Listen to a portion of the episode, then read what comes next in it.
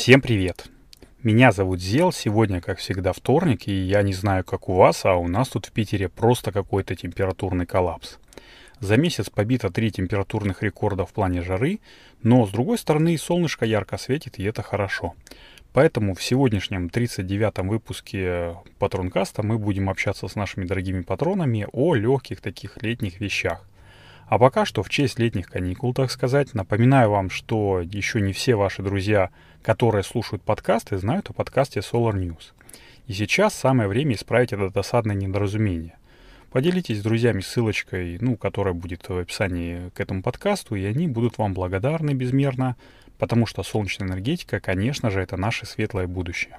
Ну и с каждым годом оно все ближе и реальнее, и КПД солнечных панелей растет.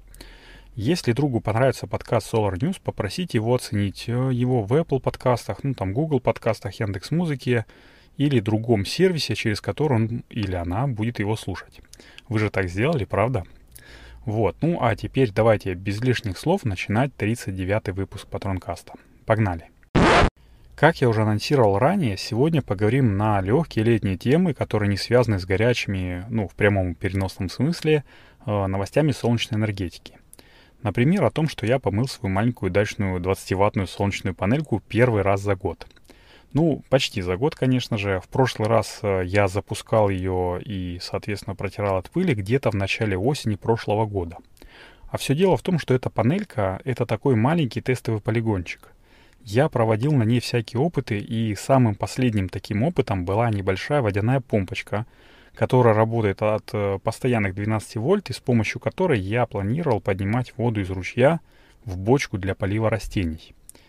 Я купил ее, ну, помпу эту, э, где-то на Алике, ну, просто так, вот, э, без какой-либо цели. То есть цель, конечно же, была, я так ее себе придумал, это сколхозить такой небольшой фильтр для черепах.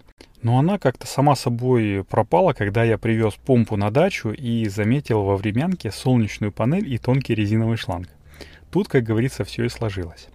Ну, надо сказать, что заявленная производительность в 10 литров за час, ну, то, то есть почти стандартное ведро, почти целое стандартное ведро, достигается только при прямом солнечном свете, ну, который бьет в солнечную панель, ну, плюс-минус, конечно же. Однако это скрашивается полностью бесплатным ведром, то есть э, как бы халяву мы все любим и ценим. А еще это скрашивается тем, что вода поднимается на высоту что-то в районе 5-6 метров. То есть э, у меня не то чтобы такой колодец, но небольшой такой бассейн на углублении, плюс еще бочка э, высотой там порядка двух метров. В общем и целом, э, конечно же, за световой день 750-литровую бочку э, наполнить не получится, но, как говорят аккумуляторщики, саморазряд компенсировать можно. Но самое веселое в этой истории другое. То, что помыл я эту солнечную панель не просто так, нет.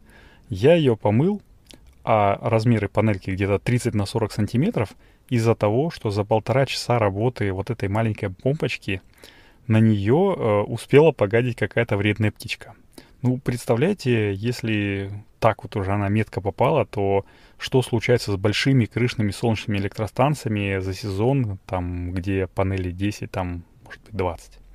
Это я к тому, что за ними нужно ухаживать. И я это говорил и в первом выпуске Патронкаста, и в недавних, ну, что-то около 34-35, по-моему.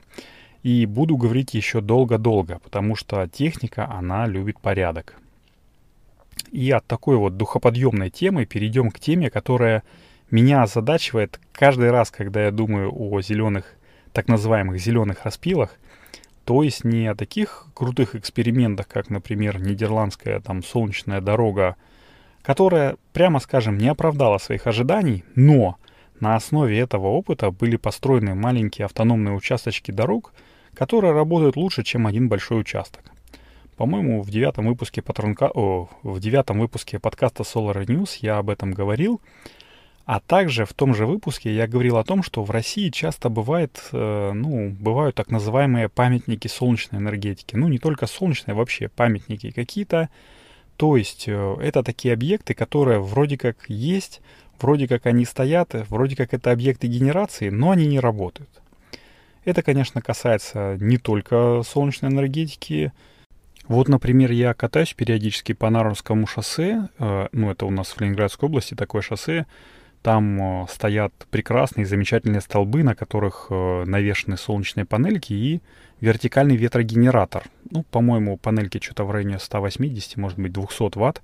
И такой вертикальный генератор в простонаречии, который называется Маглеев. Это такой себе гибрид двух типов генераторов, который должен был, в принципе, вывести ветроэнергетику на новый заоблачный уровень еще лет 8 назад. Э, я это, кстати, узнал у, в нашем чатике Solar News. Присоединяйтесь, если что, там куча профессионалов. Но правда состоит в том, что эти ветряки, ну, не крутятся, даже не то, чтобы вообще прям работать-работать. А если э, на солнечной панели там что-нибудь нет-нет, да и приходит в течение суток, даже зимой, когда у нас такие пасмурные зимние дни, то ветряки, я даже не знаю, вырабатывают они что-нибудь или нет. Может быть, их контроллер только паразитирует на всех остальных. Или вот чего, например, добиваются люди, которые устанавливают солнечные переходы, ну, такие, знаете, а, маленькая 20-ваттная как раз солнечная панелька, 7 ампер часовая батарея от одной известной московской фирмы. Так вот, эти а, такие переходики, они ставятся прямо там под кронами деревьев. Или солнечное освещение в лесополосе ниже крон. Ну, как бы, я не знаю даже. Явно же на том ну, явно же не о том, чтобы поднять имидж солнечной энергетики, думают такие люди, или там оптимизировать выработку, да. Конечно же, они думают про то, что э, бюджет есть и бюджет нужно освоить.